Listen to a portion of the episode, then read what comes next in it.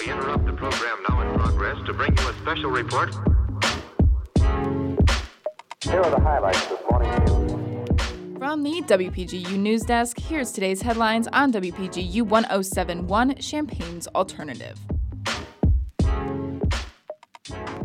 From WPGU News, I'm Daniel Villarreal.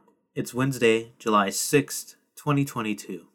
Six people were killed in a shooting that took place in Highland Park on Monday. More than two dozen were injured. The shots were fired during the town's annual 4th of July parade. The prime suspect in the shooting has been arrested by police. Several residents reported that they ran to safety after hearing someone yell, There's a shooter, with many attending the parade with their children. Highland Park has a history with the gun control debate, winning a case against the Illinois Rifle Association in 2013 that enabled the town to ban assault rifles.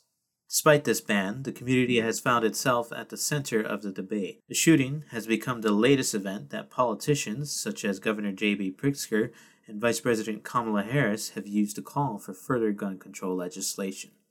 While mail in voting increased by 7% in the 2022 Illinois primaries, turnout dropped to 19% statewide. According to the Illinois State Board of Elections, vote by mail is up 7 percentage points from the 2020 Illinois primaries, which were at the beginning of the COVID 19 pandemic. State Board of Elections spokesperson Matt Dietrich has stated that based on the increase, it appears people are starting to prefer vote by mail. Dietrich has assured voters that voting by mail is just as safe and secure as voting at polling places. With that being said, numbers are expected to look similar during the general election in November.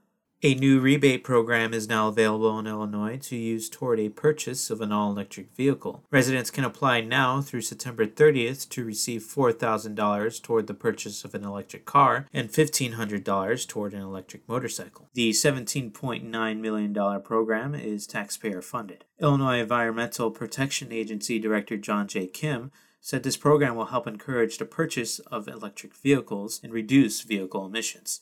Those looking to apply must reside in Illinois at the time of purchase, purchase a vehicle from a licensed dealer by the Secretary of State, and must apply within 90 days of purchase, among other eligibility requirements. Recent data from auto research company Kelley Blue Book shows that the average transaction price of new electric vehicles is about $65,000 as of April 2022 well above the industry average of 46,000. Residents can apply via mail with an application found on the IEPA webpage. Contributing reporting for this newscast was provided by Jackie Barba, Emily Ritchie, and myself. Our regional editor is Josie Alameda, and our political editor is Avery Bowen. I'm our deputy news director, and our news director is Madison Holcomb. For WPGU News, I'm Daniel Villarreal.